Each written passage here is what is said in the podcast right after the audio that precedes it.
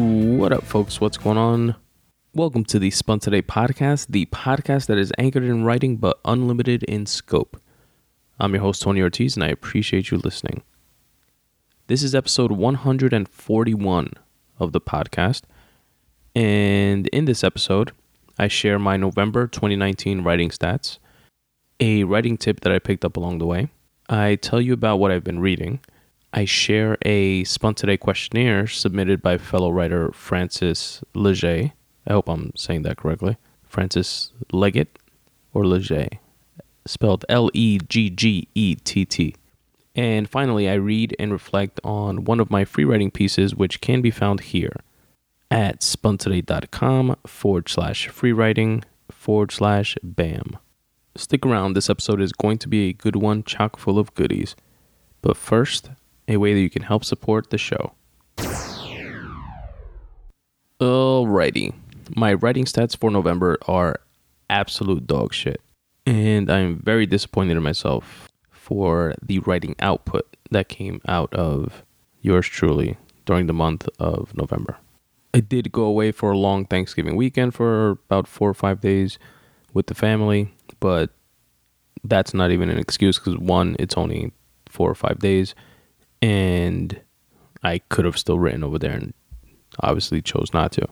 My writing output, the number of days that I wrote during the month of November, are a whopping, or whatever the opposite of whopping is, a dismal, despicable 9 out of the 30 days of the month.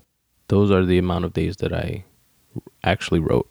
So that's 30% of the days of November. Definitely a much higher output is going to be the goal in this month in December and you know subsequent months thereafter. Of course, sharing my writing stats with you fine folks is going to help keep me trending in the right direction, hopefully, and at the very least, keeping me honest.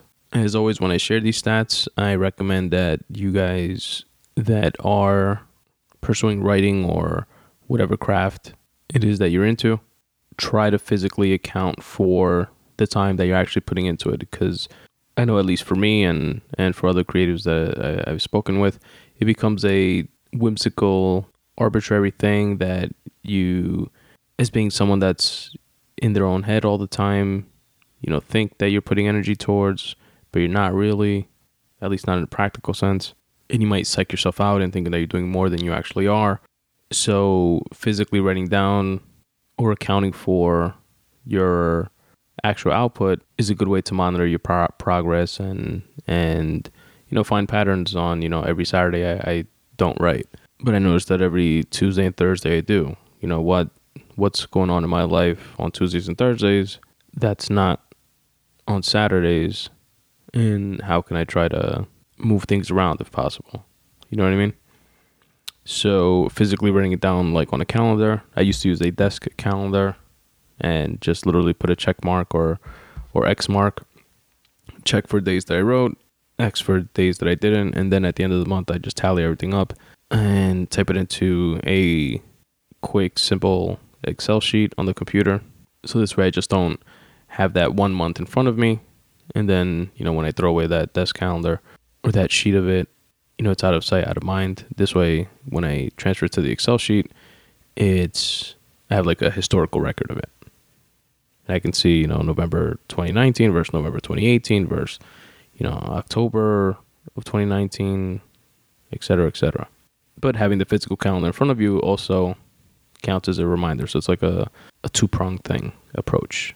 Now, instead of the desk calendar, I've switched in the past four months or so to a habit forming notebook that, that I like uh, by James Clear that I've spoken about in the past on on this show. It works in a very similar way. Has a calendar, has a grid of days, and you know just check marks and X marks. That's what I use. But yeah, shitty writing month. Let's see if I do a better job next month. The writing tip that I have for you folks is from one of my faves, from KM Weiland, which is a source of a lot of good advice that I share with you fine folks. And as always, I will link to the blog post where this one tip is coming from, and I recommend that you guys check it out because there are a bunch of other tips within this specific post, as well as obviously all her other postings. But I'm going to share with you one piece of advice that resonated with me and that I try to stay cognizant of when writing my own stories. The title of the post, which she posted on December 9th, 2019, is Critique 10 Ways to Write a Better First Chapter Using Specific Word Choices. Of the 10 ways, I'm pulling out the very first one, which made a lot of sense to me. And it reads Hook readers with a specific question. First, you got to land the right hook. There are many ways to do this, some flashier than others. But the common factor in all hooks is that they pique readers' curiosity. In essence, a hook is a question, either explicit or implicit. A hook is an indication that something is or shortly will be off kilter in the story. Something doesn't quite make sense. There's a mystery afoot. Even before readers meet the protagonist and make that all important bond of empathy, they can be hooked with the promise that something is amiss. Then she goes on to give the uh, specific example from another piece of writing. She says, Donna does this seamlessly with her opening line promising a quote, bad thing will happen. This is not an uncommon approach, but the technique is subtly strengthened here by opening not with quote, a bad thing happened, but with quote, before the bad thing happened. It's a little different from what we normally see.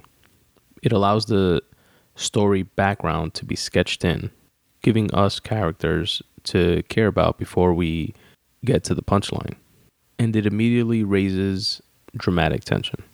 And I thought that was a great tip. To me, I read something like that and I think, okay, now, aside from my usual approach of, you know, just wanting to write story that has some sort of moral play to it or or lesson learned that I'm trying to share, I better also make sure it would behoove me to make sure that the way I'm writing it will, to the best of my abilities, pique the reader's interest. Is the way I wrote the sentence the best way I can construct what I'm trying to say in order to hook the reader's attention enough so that he can or she can even get to or want to get to or be entertained enough to get to or interested enough to get to the moral of my story. And even little subtle changes like that in the example that she used clearly make a big difference because to me it did. The first one sounded kind of lacking, kind of empty, kind of cliche. Quote, a bad thing happened. Versus the approach of, quote, before the bad thing happened, dot, dot, dot. Because at that point, I'm like, oh shit, what's the bad thing? Oh, and how were things before it happened? How were things after it happened? I got to keep reading to find out. But yeah, that's the writing tip I wanted to share with you folks. And again, it's from the blog of KM Weiland. And I link to it, as always, in the episode notes. Alrighty, what I've been reading. It's actually been a minute since I've shared my reading list or my what I've been reading because I usually do so within these specifically these uh, free writing session episodes of the podcast, which I haven't done in a while because I put out uh, an audiobook of a short story that I wrote recently, an interview with a friend of mine who's in the military, a veteran of, of the military, and a couple of random rant episodes, etc., etc. So the books that I've read have built up, or rather the audiobooks that I've listened to. So I have more than my usual one to share with you.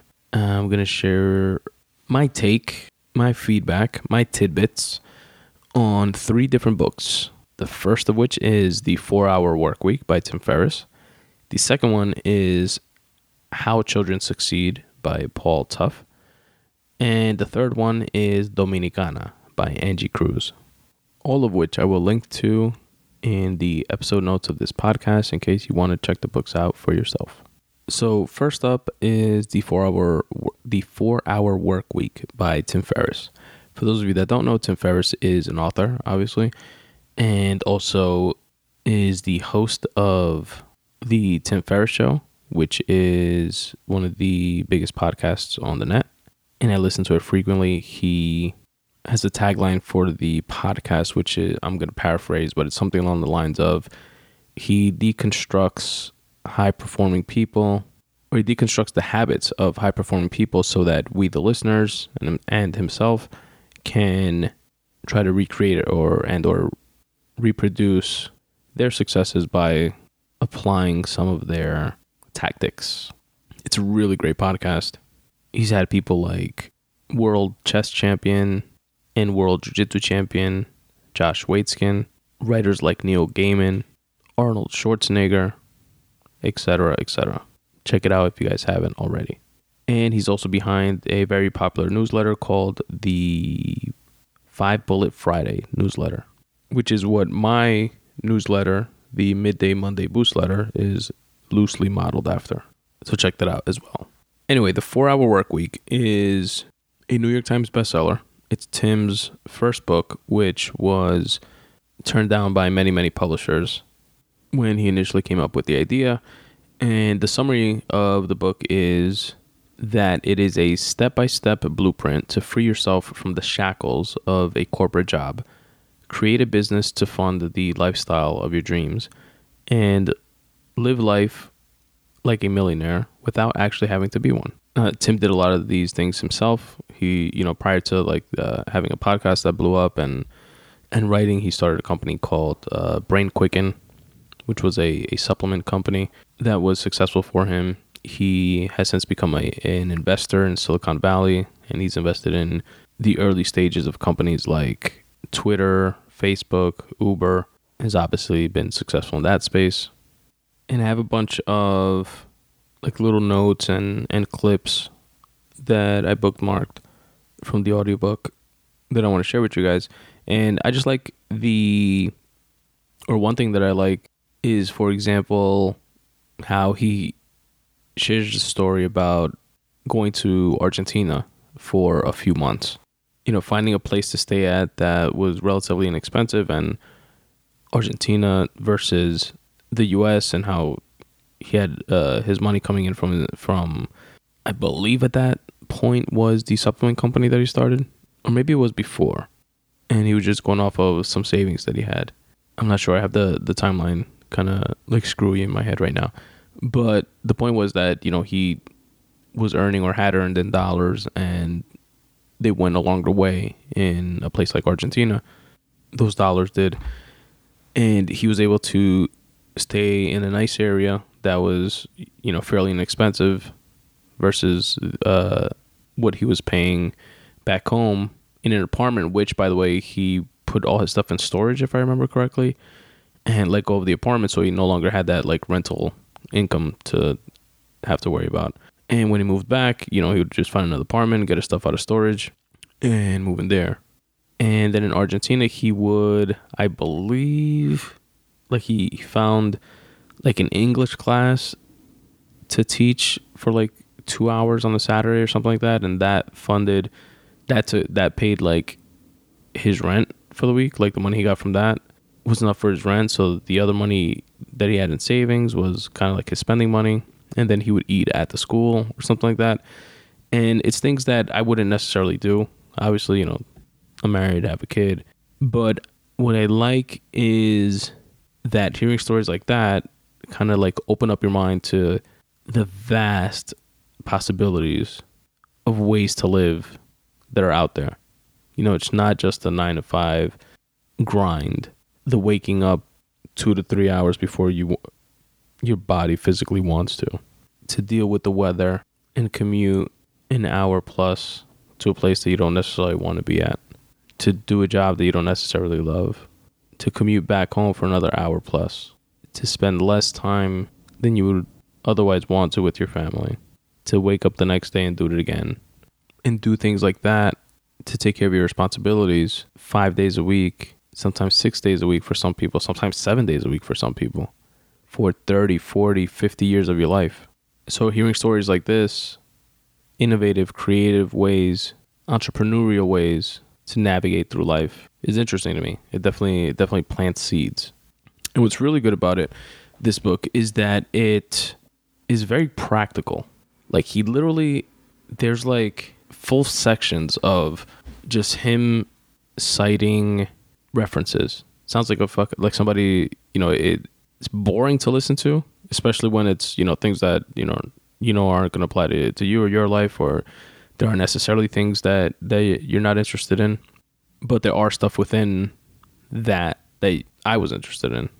And that I'm sure, you know, would vary from person to person.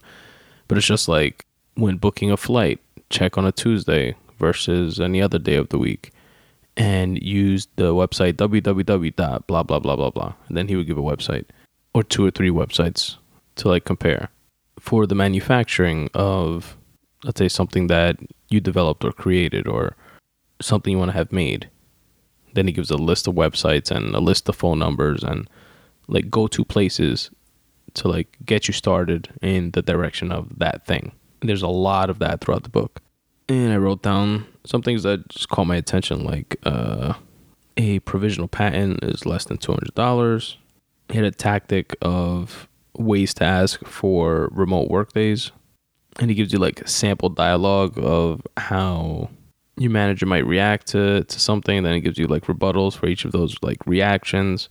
And the goal here is obviously to you know be able to avoid having to go through that commute on a daily basis and you know work from home or you know even if you're on vacation or something like that. And he points out little tricks to show like show more productivity on the days that you do work from home which for somebody that does by the way have the opportunity with my current job to to work from home sometimes it's definitely a plus. It's definitely a, a plus in several respects. And getting to sleep a little bit more spending more time with my family you know, because I don't have to deal with the the commuting, just not having to deal with the commuting, not having to deal with you know dressing up in office attire. Me personally being you know more relaxed and am able to get more done in the comfort of my own home. You know, listening to podcasts or music or whatever energizes me to to help get me through the day, etc. You know, it's definitely definitely a plus.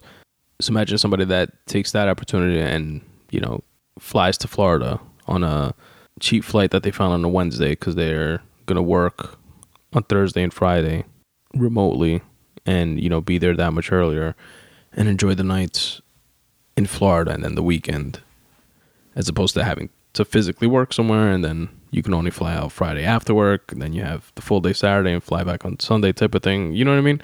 Stuff like that. Uh, what else? I wrote down something that resonated, which was quote doing something unimportant well does not make it important. And requiring a lot of time does not make a task important. There's a cool term that he uses called uh, TMI, which does not stand for too much information. It stands for target monthly income. I was about to connect my phone to the mixer here so that I can play the actual clip for you guys. But I have an iPhone, and you know how they did away with the like 3.5 millimeter, whatever you call it, the little uh, headphone jack thing, and now it's just the like the lightning cable wire or whatever. So thank you, Apple.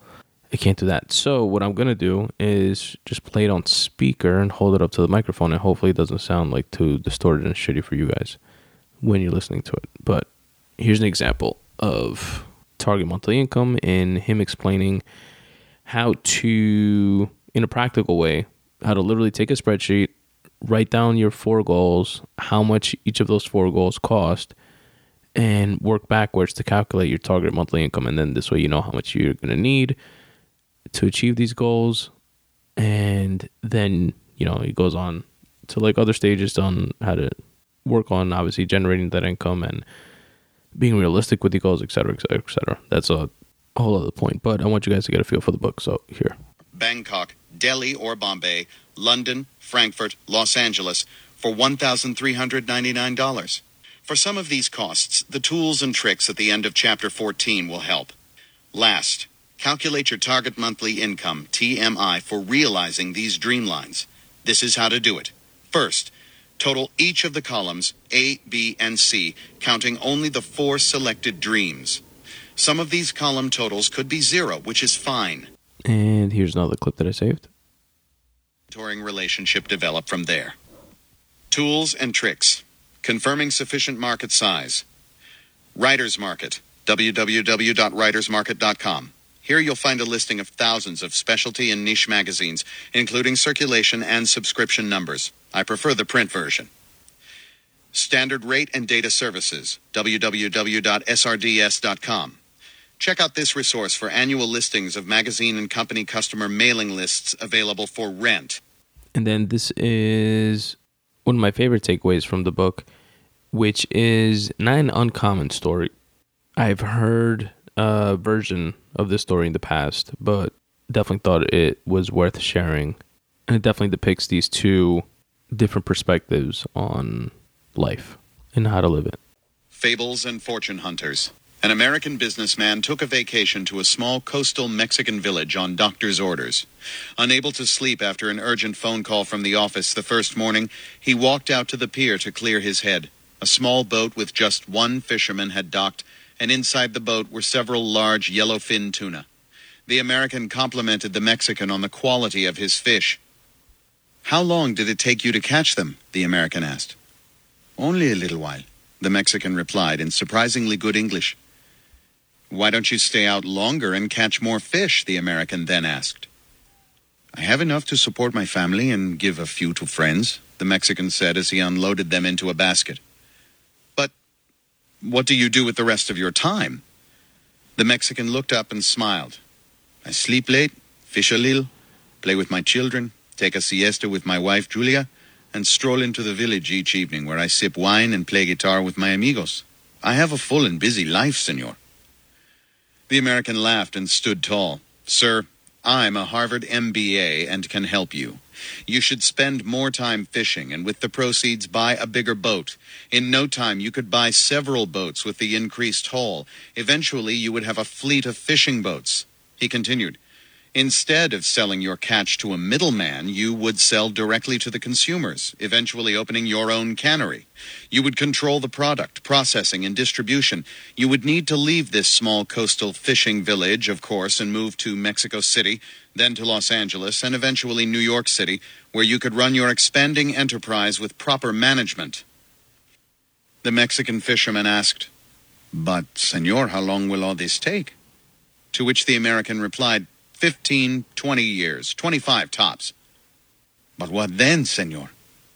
The American laughed and said, That's the best part. When the time is right, you would announce an IPO and sell your company's stock to the public and become very rich. You would make millions. Millions, senor? Then what? Then you would retire and move to a small coastal fishing village where you would sleep late, fish a little, play with your kids, take a siesta with your wife, and stroll to the village in the evenings where you could sip wine and play your guitar with your amigos. So I thought that was a dope, dope story. And he goes on there to speak about a, a friend of his that is in a fairly similar situation and being stuck in his own little corporate rat race. But yeah, that is the four hour work week by Tim Ferriss, and I recommend it very much, and I will link to it in the episode notes. Next up is How Children Succeed by Paul Tough. This book I can't recommend as highly, and I don't want to say that it's bad. It just wasn't for me. I didn't get like as many takeaways from this book as I thought I would. And that's not to say that other folks won't, but you know, me being a, a new parent I have a one year old who's about uh, 15 months now. You know, I and, and my wife, and, you know, going through her pregnancy and having a newborn and, you know, being our first time, we're very much the type that we're like reading and looking up things online every step of the way and asking her doctors all the questions we had, writing them down, reviewing them, doing the same now with my son's pediatrician you know, when she was pregnant, I looked up like the best combination for a uh, a smoothie for a fetus, and it was like one recipe for the first trimester, another one for the second trimester, and that would give both the mom and baby like the the highest levels of certain micronutrients that were essential for the baby's development. And I would like prep them and make them for my wife like religiously. So I say all that to say that I don't feel that I got much out of this book that I didn't know already.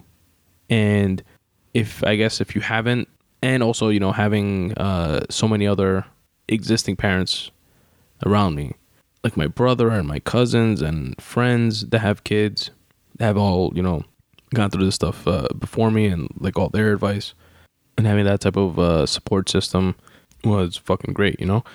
So it's not to say that you wouldn't get anything from this book. I just feel that a lot of what was in it was shit that I had either heard or read or, or knew about already. I will say that it is also dense. Uh, I feel like there were a lot of different studies referenced uh, throughout the book, and it was much, or it was heavy rather, on the educational side of things. So it's like how children succeed in the educational front. And he mentions a a case study where there was a set of what are called KIPP schools, K I P P schools, that had uh, seven character strengths that they would cascade down to their students. Like data later on revealed, I believe, that there were five skills and uh, leadership principles founded by Nelson that yielded better long term results when emphasized. And those were resource, resourcefulness, resilience, ambition, professionalism, and integrity. So that was one takeaway. Another takeaway was that children children that start school before kindergarten, whether it be a, a pre-K or 3K or some sort of like a daycare setting, an exposure to that type of environment before going into kindergarten, excel at a higher pace throughout their educational career than kids that go straight into kindergarten from home to kindergarten. Then there was uh, the biggest thing that stood out to me that I definitely tried to implement or have been implementing with with my son is they reference how the more words uh, a child hears, the better. I don't have the exact numbers uh, from the or the study that they cited uh, in front of me right now, but just to give you guys a, a paraphrase example, it would be something to the effect of children that grow up to have lower paying jobs were often from like poor inner city neighborhoods that had limited resources, didn't have books at home, were exposed to 10,000 words. By the time they graduated high school, for example. And I don't remember if high school was the cutoff or if it was junior high or elementary school. But uh, versus children that wound up growing up to having uh, higher paying jobs came from more affluent households that had books in the home and were exposed to upwards of 30,000 words in their development by the time they reached high school or again whatever the cutoff was whether it's junior high or elementary school so the amount of words that your children are exposed to is definitely clutch with my son for example i read to him almost every single night he listens to audiobooks and podcasts all the time with me because that's all I listen to in the car. so whenever he's in the car with me, that's what he gets to hear. So hopefully that's uh, sprinkling some additional words into his subconscious there. And yeah, that's uh, pretty much all I got on that one. That is How Children Succeed by Paul Tough. And if you're interested, I will link to it in the episode notes. And last but not least, the last book that I finished reading was Dominicana by Angie Cruz. Now, Angie Cruz popped up in my feed, or the book Dominicana popped up in my feed via, I think it was on Instagram or maybe it was Twitter. Hashtag Dominican Twitter, what up? um, and I don't remember exactly by who, but I started seeing and hearing about it more and more. There was like a buzz around the book. So I knew the book was written by a Dominican writer, so right away piqued my interest. I'm biased. What can I say? I'm Dominican. The title being Dominicana was was obviously cool. The book cover was like simple but captivating.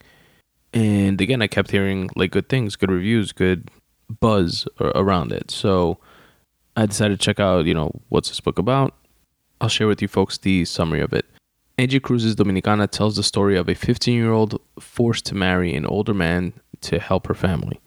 15 year old Ana Cancion doesn't want to marry Juan Ruiz, a man twice her age, who promises to take her from the Dominican Republic to New York. And then I found out that it's based on a true story.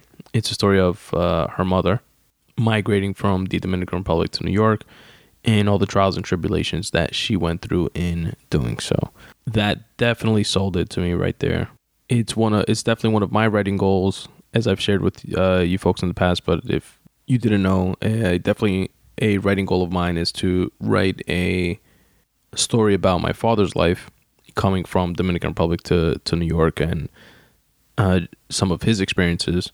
And although you know I, I have ideas for that book already that that I've I've started putting down, it's a book that I I'm not ready to write yet, and I don't want to write yet until until I've sharpened my sword a bit more, so to speak, until I sharpen my skills, until I improve my writing enough so that it's worthy enough of writing that story. So I've um made the like mental commitment to make it my fourth or maybe fifth book. Definitely after the the uh, Fractal uh, trilogy, second book being worked on as we speak. Book one available on Amazon or go to spuntoday.com forward slash books forward slash fractal. And third book TBD. um, but yeah, so it'll be the fourth or maybe the fifth because I do want to maybe write a standalone novel after the uh, uh, Fractal trilogy, but we'll see. We'll still we'll still uh, uh, a ways away from that. But yeah, I heard the story and I was like, of course I have to read this. It was so engaging. The book was so good. My wife listened to a lot of it with me and she loved it also. And what did it for me, aside from the Dominicanness of it that I can obviously like uh, like relate to, was Angie's descriptive ability. I saw what she described, I felt what she emoted, and it really was a very interesting story. Her mother, as the description said, and again, this is loosely based on her mother's life, so it's not like an autobiography, but it's largely based on her mother's life.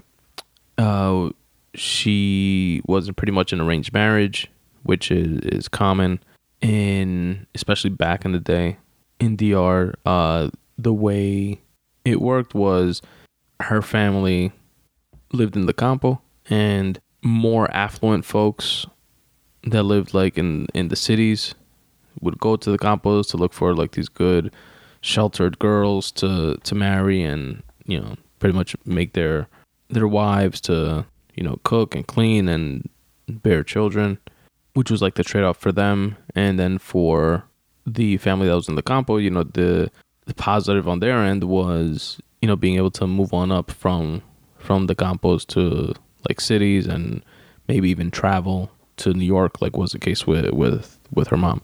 And her mom was 15 years old. She was married off to this guy that had a restaurant in the city in the city of Santo Domingo and he traveled to New York and worked in New York and then traveled back home and took money back home and was working on building his restaurant and she had a pushy mother that you know wanted the betterment of the family but in doing so pretty much like sold her daughter off to, to this guy to try to achieve that goal. And the guy promised to like purchase some of their their family's land there in the campo and to build something on it. I don't know if it was like a restaurant or just to help develop the land and make them some money. And the mother knew that with the daughter going to new york you know the quote unquote land of opportunity. Uh, she could find like a job or and you know be able to send money back home, like many other folks that left DR and came to the states uh, did for their families. And it chronicles her life in coming to New York and dealing with the language barrier and ambitions of wanting to go to school, wanting to get a professional career, not just be a housewife, dealing with an abusive husband that she didn't want to be with in the first place, but is with for the sake of her family, and pretty much how she's forced to grow up and become a woman in a very pressured kind of you have no other choice type of way.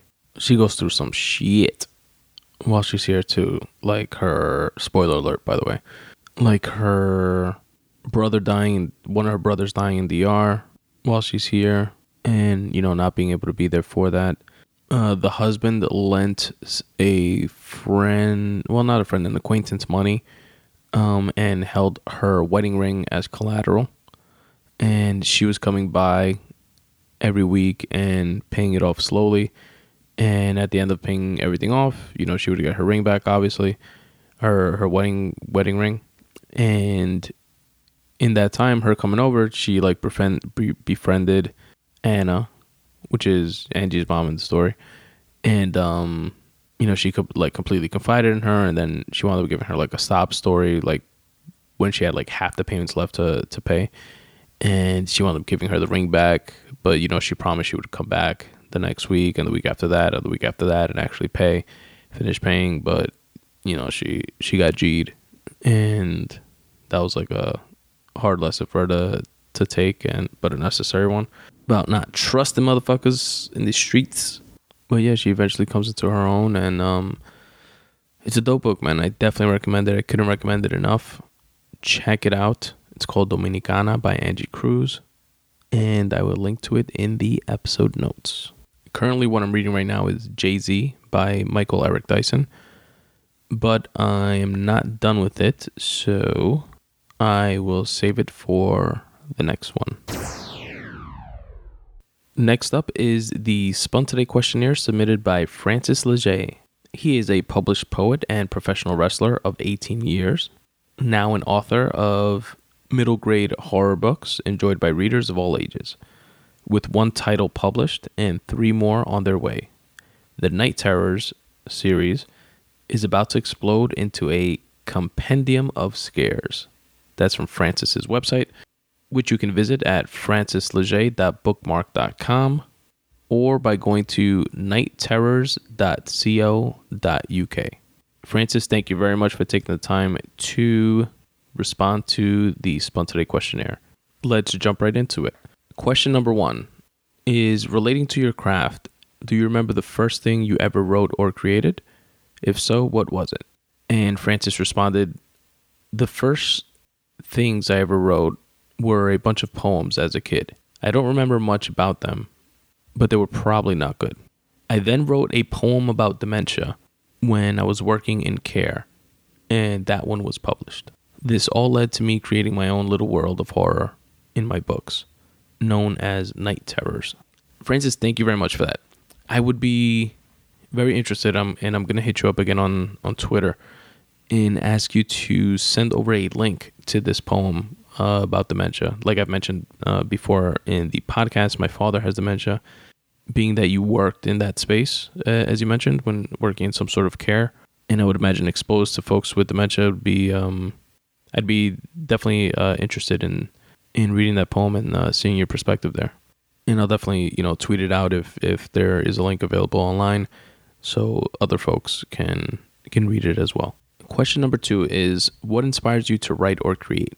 And Francis responded, Everything around me can end up as an inspiration. I can see a parent interact with a child and use it as a personality quirk for one of my characters. I can hear two old ladies talking about their day, and my mind will reenact it with a creative twist.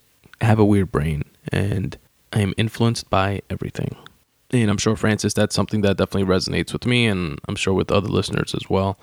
I feel as if I have a weird brain also, and you know, go off on tangents and see people on the subway or in the street, and make up a whole story in my mind of where this person is coming from or how that person is, what type of person they are. All of which I, I agree is definitely like fodder for the worlds that we eventually build in our stories and the characters within them. Now, I definitely find interesting the piece where you say that you can see a parent interact with a child and use it as a personality quirk for one of your characters. And I wonder if it's a direct thing that you have applied and described and attributed to a character. And if so, that's a pretty interesting concept. Maybe it's something that I'll consider doing myself in my stories. I know for me, like being perceptive and very hyper aware of my surroundings and the the the people that I'm around, I definitely pick up on their quirks and and things like that. And again, they're they're all things that I feel inform my characters and and the world building process of writing.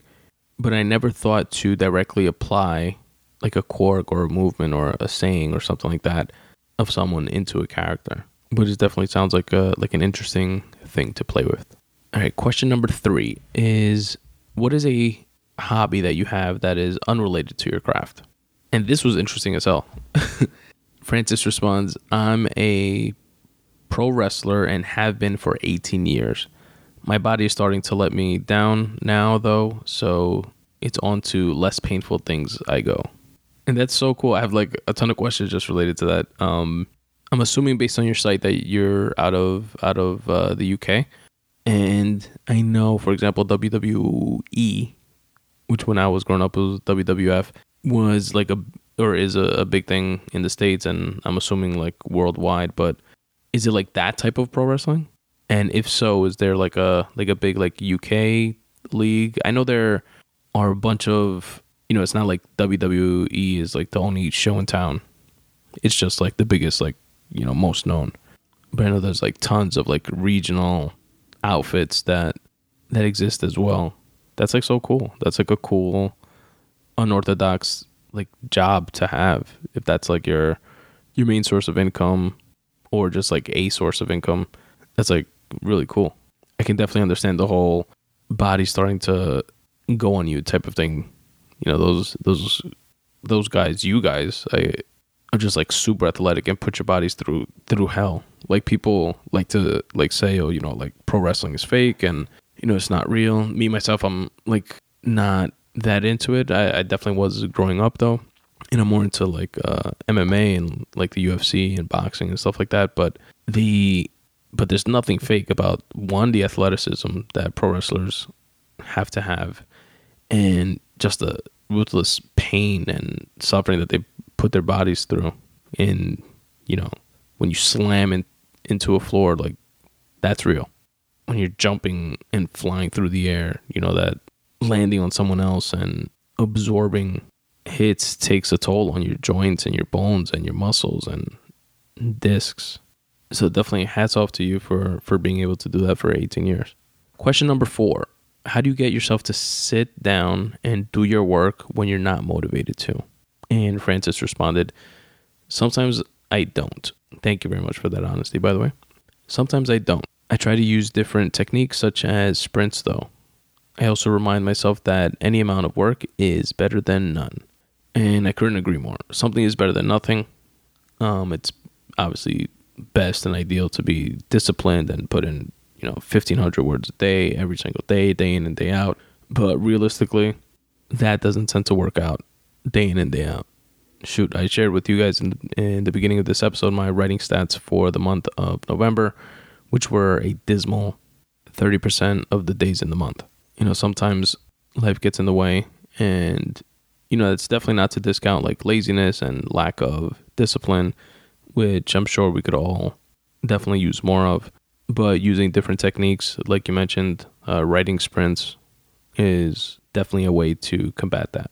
And for me, for example, another technique would be the writing down and sharing of my writing stats, which now I feel like uh, I have a, a fire lit under my ass saying, you know, I can't repeat such a dismal performance for the month of December. I have to go back to where my writing levels were for October and September and August, etc.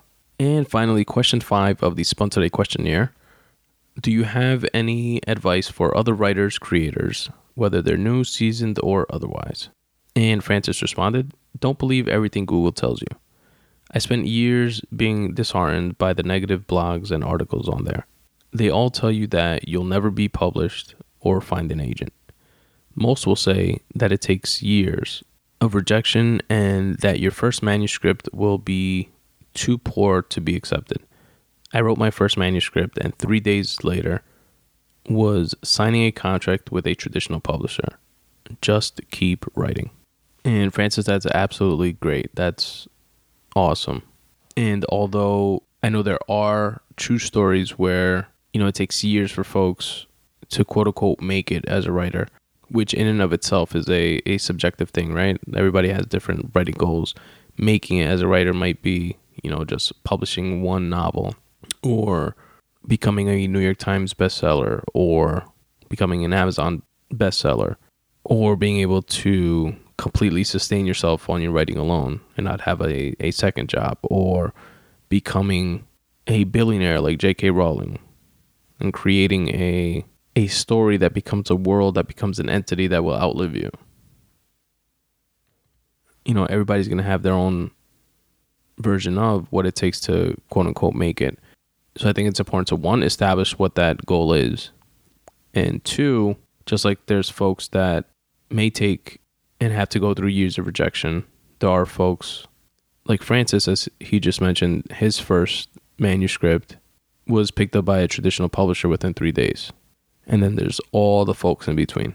But the biggest takeaway from that that I get, which I feel is absolutely true, is that in each and every one of those cases and scenarios, the truest way to get to whatever your outcome is going to be is to just keep writing. Francis, thank you very much for taking the time in filling out the Today questionnaire. Folks, you can check out Francis's website at Francis Leggett. That's F R A N C I S L E G G E T T dot bookmark dot com, where you can see his books, uh, like he has available now.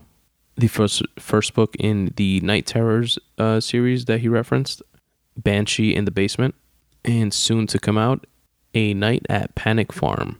You can also follow Francis on Twitter at Francis underscore Leggett, which I will also link to in the episode notes of this episode. If any other fellow writers would like to, fellow writers or creatives, it's not just limited to writers, would like to submit your answers for the five questions of the Spun questionnaire, please go to spuntoday.com forward slash questionnaire. And last but not least, I am going to share, I'm going to read and reflect on one of my free writing pieces, which can be found at spuntoday.com forward slash free writing forward slash bam. I'm actually going to be reading this one straight out of my notebook. For those of you that haven't listened to one of these episodes, um, what free writing is, or at least my version of it, is literally just putting pen to paper and seeing what comes out. And you can do so just by doing that. And it it helps you helps at least me formulate thoughts and flesh out ideas. And sometimes I like free writing based on a specific quote or from a book or a movie or a song that resonates with me and just like made me feel something and I want to explore like what that something is. And this is one of those. And I have it written in my notebook and I haven't technically transcribed it to my website yet, um, but I'm going to by the time you guys listen to this. And it'll be at the location that I just mentioned. But until I do that, I'm going to physically be reading it from my notebook. And this is from one of my favorite songs from Jay Z's 444 album titled Bam. And it's featuring Damian Marley. And the quote is, quote, My advice is just don't be too nice to niggas. Just set the price so niggas will live your life, my nigga. And here's what I wrote based on that quote. Up until I just looked up the lyrics to this song, I should do that more often. I thought the second half of the bar was just set the price on niggas and live your life, my nigga. I can't help but wonder if the meaning's the same. My interpretation and internalization of what I thought the bar was is a powerful one, an empowering one, one that instills freedom. I'm a pleaser. Most of the time, for most of my life, I did things other wanted to do. I went along with things. I followed, almost as if I was putting off my life, my wants, my goals to some arbitrary later date, to my next life maybe. It was frustrating, made me disappointed in myself. This bar brings into focus in a succinctly eloquent way that only Jay Z can. That sometimes you just can't keep pleasing, following. Sometimes you have to say, fuck it. This is what it is. This is how things are going to be when it comes to me. That's the quote price of dealing with me. These are my goals. This is what I'm shooting for. I'll, of course, help you out along the way if I can, but I won't allow you to derail me. Not anymore. It's time for me to live. And I wrote that on Thursday, December 5th, 2019 at 6:26 a.m. And to me, I know I wrote this not too long ago. It's like less than a week ago. It's not like some of my other free writing pieces that I look back on, you know, a year two or three and reflect on. So this one's a, a little fresher in my mind from where I was coming from with it. But what just stood out to me right now in in rereading and and and sharing it is the perspective at which this can be taken or interpreted. This type of approach can be applied to folks in your life that might be steering you one direction when you're trying to go a different direction. Bad influences in your life, you know, hanging out with the wrong crowd, stuff like that. Or just folks that just have different interests than than yours and you're spending your time sharing and trying to help them achieve their interests when you're like kind of putting yours on the back burner. And I think to some extent we all do this at like different stages in our lives, whether it be in personal relationships, familial relationships, or even uh, work relationships. Like technically, if you have a job, you're working for someone else, you're working towards and for that person's thing.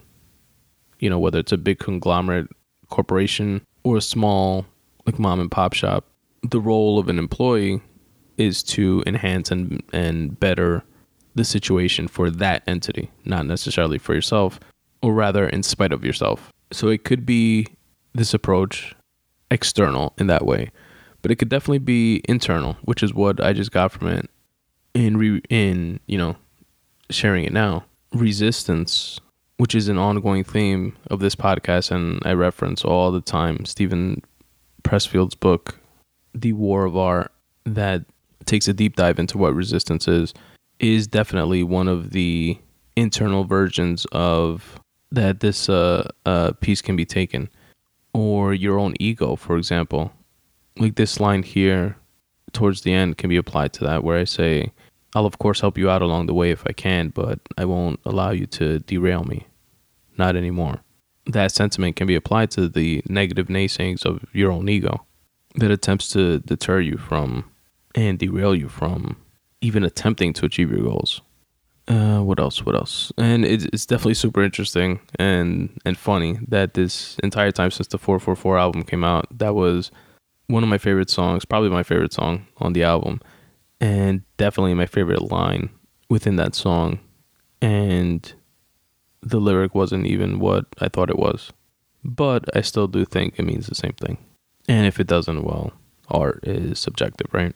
I still got this from it. And yeah, that's pretty much it, folks. That is all I have for you in episode 141 of the podcast. Thank you very much for listening. Francis Leggett, I hope I'm saying your name correctly. Thank you again for filling out the Spun Today questionnaire. I welcome each and every one of you creatives out there to do the same. Go to spuntoday.com forward slash questionnaire and I will share your responses tips and advice with the fellow listeners of the Spun Today podcast. Now, stick around for a bit, listen to some tunes in the background. I'll probably drop in BAM so you guys can rock out to it a little bit. And then listen to some other ways you can help support the Spun Today podcast if you so choose. Peace. Now, greetings to the world. A tenement yard. No. Rude boy no live in a tenement yard. Too much watch it, watch it, watch it. Too much so, so, so, so, so. Hour. Them chat it, chat it, Fuck all this pretty Sean Carter shit, nigga. Ho! Sean was on that gospel shit. I was on the total fucking opposite. Shit.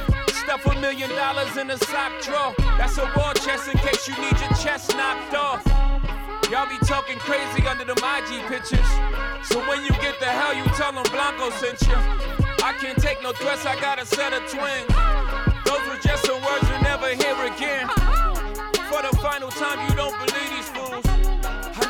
Seen a worker rock so many jewels. Ever. I never seen a runner with so many cars. Y'all couldn't stop me, you're not as tough as you say you are. My advice is just don't be too nice to niggas. Just set the price on niggas and live your life, my nigga. Once upon a time in the projects.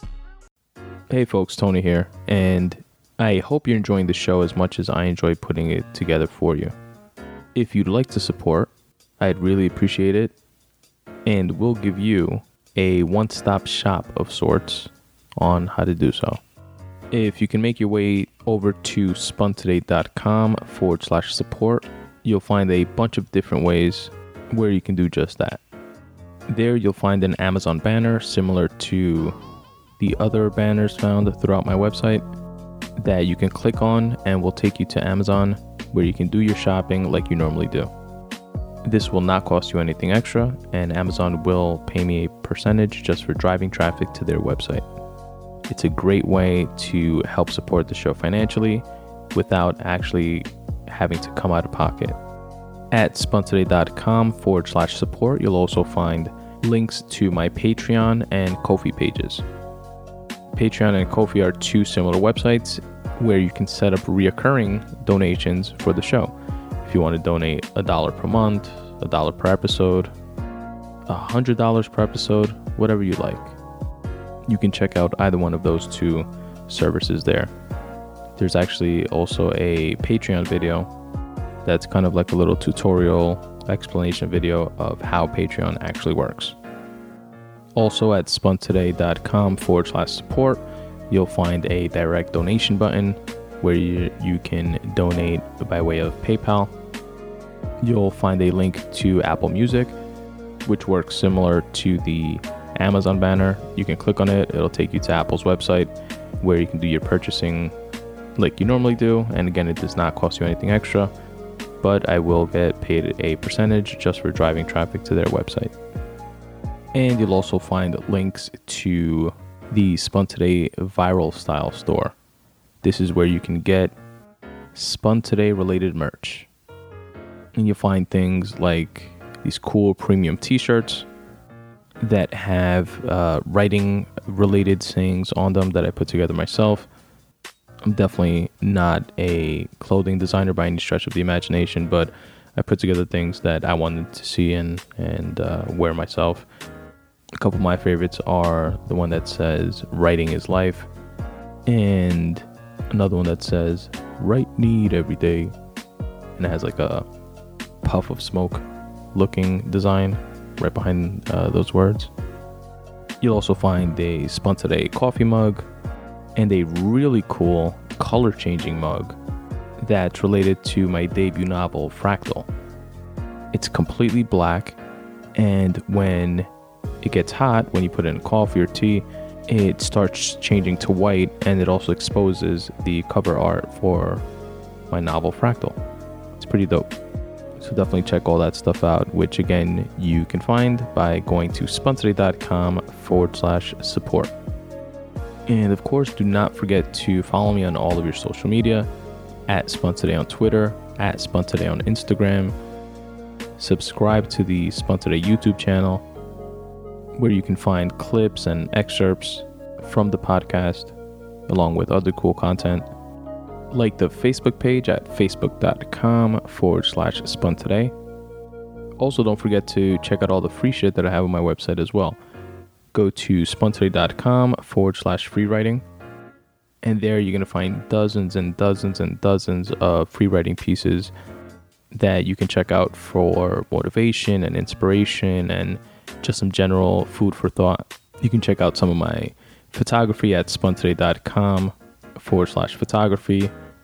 Feel free to take any of those pictures and use them as you wish. I set it up so that you can like copy and download the photos. And my short stories are available at spuntoday.com forward slash short stories. And last but certainly not least, my Pride and Joy Corner spuntoday.com forward slash books. Here you will find my published books, which you find folks can find links to purchase them on Amazon, whether you want hard copies or digital uh, Kindle copies.